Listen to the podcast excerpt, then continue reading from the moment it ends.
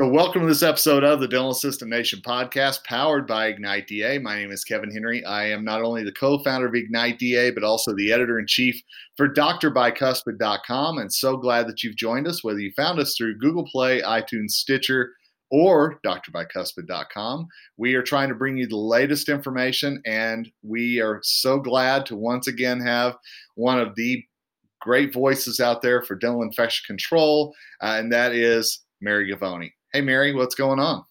Hey, Kevin. Um, well, we've been wanting more information from the CDC, and boy, did we get it. Yeah. Uh, this is a lot more detailed than I anticipated that the uh, CDC was going to go into, but it's good because it really gives us answers to a lot of questions, some of which we may not like.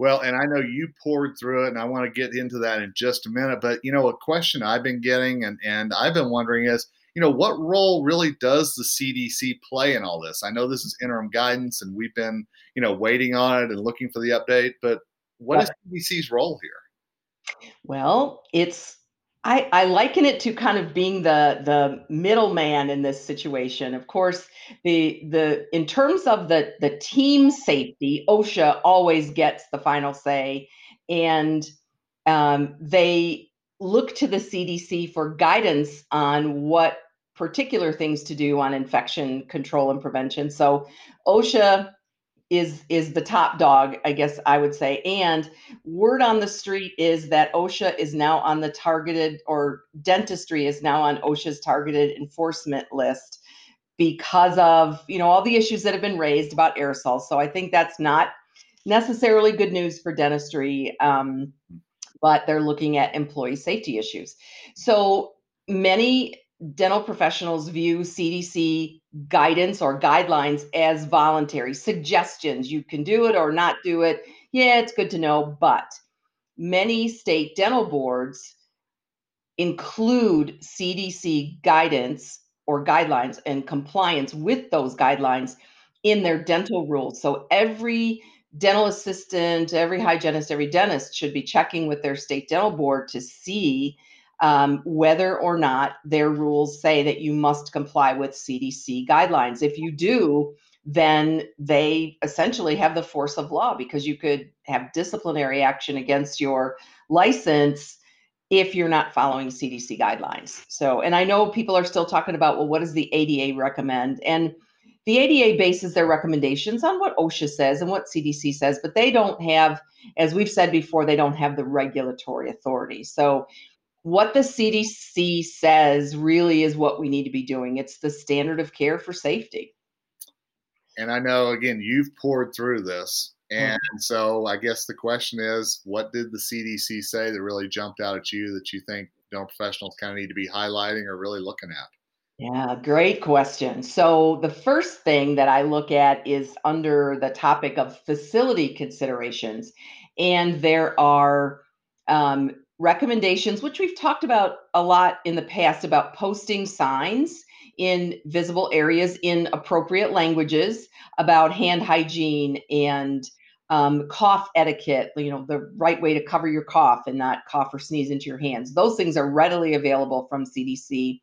Um, the other is the recommendation to put physical barriers um, sneeze guards is basically what they're called in the reception areas so that there's protection for the the business team personnel when folks are are checking in.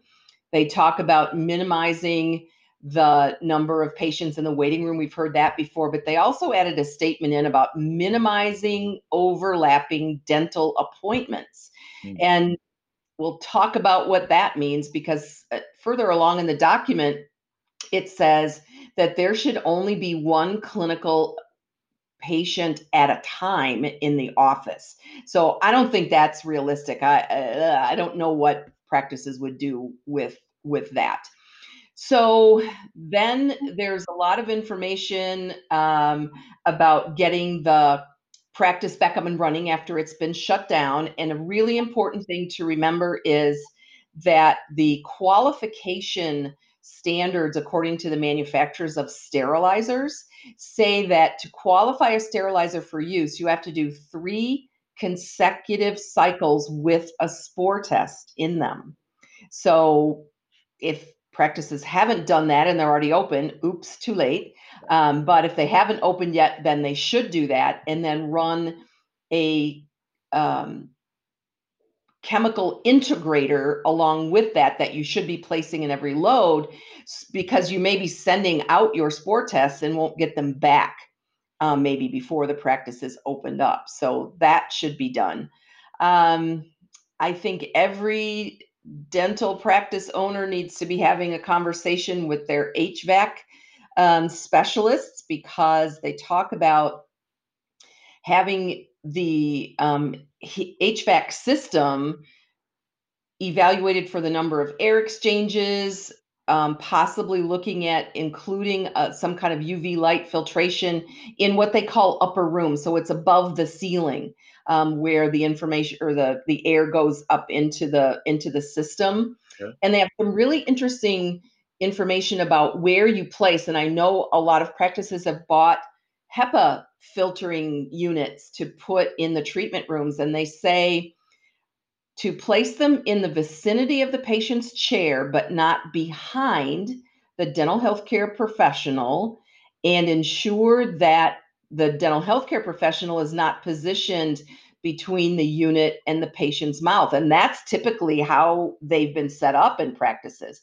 So they kind of go towards, usually, the patient's head is more towards the entrance to the treatment room and then towards the back of the treatment room by where the patient's feet are is where a lot of people are positioning their units. So what it's doing then as they draw the air it's pulling it past the dentist the assistant the hygienist into the filter and that's not what they want. They want it going the other way. Hmm. so that was a bit of a revelation. Like okay um, didn't see that one coming yeah um, and they talk about having six feet of space between patient chairs. So that may affect, um, obviously, um, practices with open floor plans. Right. And they call for physical barriers between the patient chairs. So I don't know what that can mean. A partition.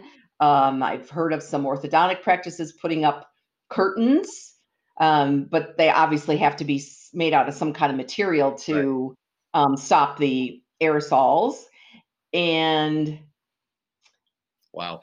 Yeah, and determine the maximum number of patients who can safely receive care at the same time in the facility based on the number of rooms, the layout of the facility, and the time needed to clean and disinfect. And then here's the the little kicker from the asterisk on this part to allow time for droplets to sufficiently fall from the air after a dental procedure, we should wait 15 minutes after the completion of treatment and departure of the patient to begin room cleaning and disinfecting. Oh, wow. So that blows up the schedule, and they're going to have to perhaps start a timing process. So let the aerosol settle. Um, but then it's contradictory to the statement that I mentioned before that you should only have one clinical patient at a time. So yeah. that I'm not going to worry about that.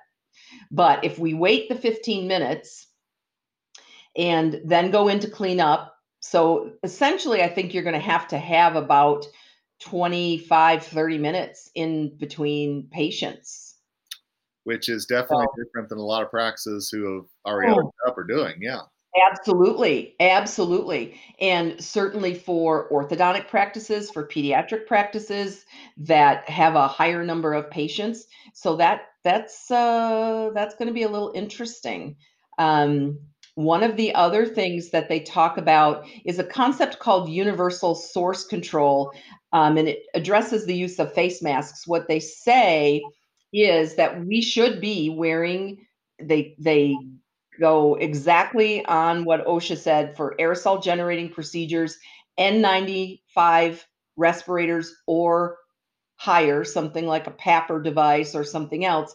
And you could take that, you don't have to leave that N95 on all day long. You can take it off, and in the times when you're doing non patient care procedures, you should still have a mask on, but they're saying that cloth masks would be acceptable Hmm. So cloth masks could easily be laundered and reused, do it with the, you know, yeah. contaminated gowns or scrubs.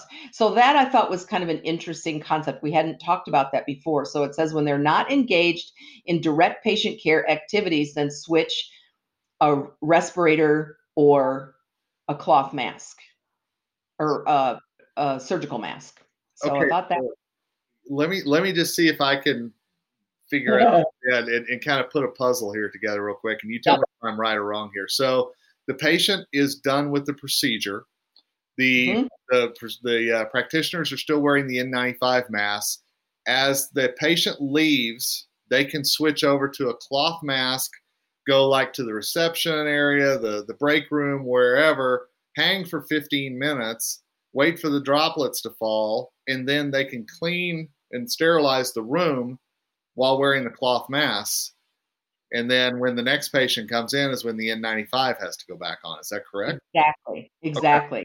Okay. And so we're allowing for the N95 at least for now because of the supplies and the emergency use authorizations to be reused okay. but then you have to take care when you put it on to you know you you should have gloves on or you put it on and then immediately wash your hands in case you've touched the mask or the respirator. So yeah you've got it exactly right. And they do still say in these guidelines that you should change a gown either a reusable launderable gown or a disposable gown needs to be changed after every patient. And again, this is interim. I don't believe this is going to be forever. And then um, wash your hands immediately so that in case you contaminated yourself with any droplets when you took that gown off. Now, in the the other CDC guidelines, the the previous ones, they talked about having a receptacle right in the treatment room to dispose of either the reusable gowns or the the disposable gowns, but that I unless I've missed it, I don't see it in these guidelines, and I think that's unrealistic anyway. Um, and who in the world wants a laundry hamper okay. in the treatment room for patients to see or potentially be exposed to?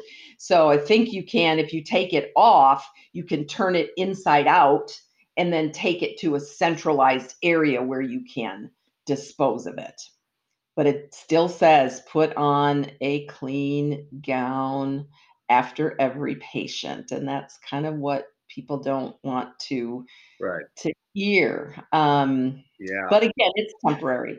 It is temporary. Um they talk about disinfecting methods. Oh one other thing i wanted to mention they do say under patient care that there is no scientific evidence to support the use of pre-procedural mouth rinses. And i know that that's been heavily touted as an infection control measure. They haven't been um, studied with respect to covid-19 with the sars-cov-2 virus. They've been studied for other microorganisms. Now that doesn't mean that it's not a good idea. It's just that there isn't a lot of science behind it. Got it. So um, the guidelines talk about um, using UV light devices, possibly for um, disinfection, but they also say that the EPA has not confirmed under the circumstances of using it with COVID. And that's the thing I hear. We talked about this earlier um, in a different podcast about people using fogging systems right. and, and those kinds of things that haven't been studied yet with respect to COVID. They've been primarily studied with respect to Ebola virus. Um, so I wouldn't use that. Plus, um, we got information that says that it's not as easy to spread COVID from droplets. So using simple um, types of um, wipe disinfecting protocols and and they also say that they don't recommend the use of sanitizing tunnels which i believe they mean the foggers because they can cause eye um, skin respiratory irritation and damage. So i plus you can't have people around when you do that. Right. And so you throw everybody out of the office in order to to fog so they're not not recommended. Um well, well, and let me let me just ask you this because I know we we're saying it's interim, it's temporary, and I know when the first set came out, you and I talked about well, there will probably be some changes coming to this. Do you mm-hmm. think there will be more changes coming after this has been around a little bit? Because I think that's one thing where dental professionals get so frustrated is they think I, now we have some answers, and then the target moves a little bit. Right. Well, you know, I think the biggest answers the biggest questions that we had can we use ultrasonic scalers or not?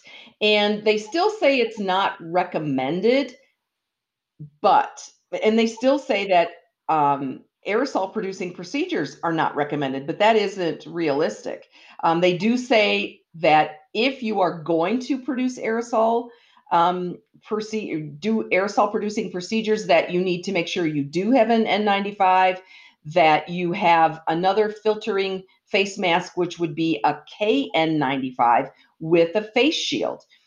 And the last resort, which is similar to what we said before, was use a surgical mask, but they still don't recommend doing aerosol producing procedures with anything less than an N95. And that's very consistent with what OSHA says. Okay. And if we truly are on the the hit list, if you will, um, for targeted enforcement, then OSHA's definitely going to be looking for N95s to be worn for those aerosol procedures. Yeah. So, yeah. So you, you alluded to that. When we, will OSHA come out with some kind of statement, or is it just something that everybody kind of needs to be prepared for? This really could happen. Be ready. Yeah, I think that they may make some kind of an announcement. Um, I also think that OSHA will update some of their interim guide, guidance as well now that the CDC guidelines have been published. And we saw that happen with about a week of lag time, and it may take a little longer since we have a holiday and and so forth. But I think the I think that OSHA will um, come out with some more guidance about what they expect. Um, these guidelines are very specific again about fit testing yeah. and um, making sure that all the medical questionnaires are are gone over um, before people are wearing their N95 respirators. Um, they don't talk in these guidelines about disinfecting and reusing face masks. So I think the CDC is believing that perhaps the supply is better, although some people may disagree with that. Um, and I've you know had a lot of discussions with with practices over the last couple of weeks. Well, I can't get them. Well, you know, you need to try multiple suppliers, yeah. um, not just your usual that you have the loyalty to. And I get that, but there are other suppliers that may have them available. And part of the thing is that employers don't want to pay the extra cost. So then they hide behind the in some cases they hide behind the thing well they're not available well yeah they're available but the price is going to be higher yeah. And you know something that that practices may want to consider that the way to get a good supply of N95s is to order a lot of them and you get a little bit of better pricing and some dealers actually require you to buy you know 500 or more at a time. Well make friends with another dental practice and buy the get the order and split the cost so then you can have them Great. have them available but it's we just can't say oh i can't get them therefore i'm not going to wear them and i think when we see cases if we do of people getting um, becoming covid positive because they haven't been wearing adequate personal protective equipment respiratory protection then we may have some issues and worst case scenario is that we would get shut down again yeah. if this starts happening. So yeah, it's yeah. it's interesting. So um, so those I think are really the highlights that they've clarified. They're standing firm on the on the personal protective equipment requirements. Um, again, talking about the N95 or higher respirator. I, I think the thing, as you asked before, what could change, what new kind of guidance we would get. I believe perhaps that the CDC may back down on their recommendation that we change the gowns after every patient okay. once we seem to be past the um, the pandemic. Um, but then it could get reinstated if we have, you know, another outbreak again later on, as some of the experts are are predicting. But you know what? Everybody's been asking, how long do we have to wait in between patients? I think that question's been answered. 15 minutes to allow the droplets to settle and then disinfect, and then however long it takes for you to get set back up again. So if you're really fast, it could maybe be 20 minutes, or if you're not so fast, then maybe 30 minutes. Absolutely. In between patients. And I think that was the biggest question people had. Wow. That, I mean, yeah. I mean, there's so much that you could pore through, and I and I know that people will want to do that, and so we're going to put the link to the new uh, interim guidance uh, on the Dr. Bicuspid article that we run, as well as on the Ignite DA Facebook page whenever we post this podcast, so everybody can get look for themselves. Uh, I know that there's a lot to go through, and Mary, I know you're going to provide some resources as well mm-hmm. as uh, you know you're you're answering a lot of questions right now. I know that as well. So mm-hmm. could you tell our viewer or listeners, I should say, a little bit about that? Sure. I'm in the process right now of creating a, a video presentation, essentially a recorded PowerPoint presentation that goes through these guidelines point by point, um, and then um, applying it into different types of dental practices. So, how do we do this? And so that should be ready. Um, it'll be available on my website, marygovoni.com. It should be available by the 27th, so next Tuesday, which may coincide when our listeners are, are um, yeah. be able to access this podcast. So, absolutely. Yeah, could be very good timing. And, uh, you know, again, Mary's got a lot of great information. Mary has been very kind, I know, to answer emails that have come through, you know, because there there has been so much confusion and so many voices in the dental professionals' ears about what they should or shouldn't be doing or what best practices are or what they're not. And so um, I, I, guess, and, and, I'll just leave you. I'm just going to ask you a real quick question. It, do you, because you and I were talking about, we hope that the next interim guidance would be more clear and concise. Do you mm-hmm. do you think it is? I do think it is. I was pleasantly surprised that it is. It, it's answering many of the questions that we had. Although it's also put there's some points in here that, like I said before, I just didn't see that one coming at all. That um, so yeah, we it's kind of careful what you wish for. but yeah, I do. I think this clarifies it a lot. It doesn't necessarily mean it's more palatable to um, the end users and that have to follow this guidance, but at least we have it in black and white, and then we can make decisions based on that. Well, and that's where you bring in experts like Mary. This is where you ask experts like at osap.org. You know, I mean, there's a lot of people focused on dentistry who can help you navigate through some of these questions you may have, some of the verbiage that you may read that doesn't exactly sit clear with you. So make sure don't guess. You know, reach out to the experts, reach out to the people, ask some questions. Uh, you know, I think that we're all navigating the same thing right now, and so it's important that we learn together and, and learn from experts. So, Mary, thanks for your time so much, and thanks. Oh, for, welcome. Yeah, and, thanks and, Oh my gosh, and, and I so appreciate you actually diving into this and reading it because let, us be honest, there are some folks who be like, hey, I'll check that out later. So I'm glad that we've got the Cliff Note version from you for sure. yeah, it's uh, and, and if you look, if anyone pulls up this link from the Dr. Bicuspid um, website, then y- you'll know that they're in each section there's a link to yet another document. So you go from there to get more in-depth information then come back to this one and then go to another link. And so it's kind of all over the place. So yeah cliff notes version is probably the best way to to attack oh man. Well great. thank you so much mary. I really do appreciate it and and thanks to all of you for listening. We know that these are interesting times shall we say and and we know that there are a lot of uh, voices out there telling you uh, what to look for, what to do, what to think about. And we want to make sure that we bring you experts so that the voice that you're hearing from them is accurate and it's something that can really help your practice uh, get through these tough times. So, uh, thank you so much for being a part of us. Uh, you know, if you liked what you hear, give us a like, uh, subscribe. We would love that. Uh, you know, and we're going to make sure that we keep on top of the ever changing uh, dental rules, regulations, guidance, whatever it might be and bringing you experts who can help you through it as well. So for now, Kevin Henry, uh, editor in chief for Dr. Bicuspid, as well as co founder of Ignite DA, asking you to stay safe, stay healthy, and stay educated.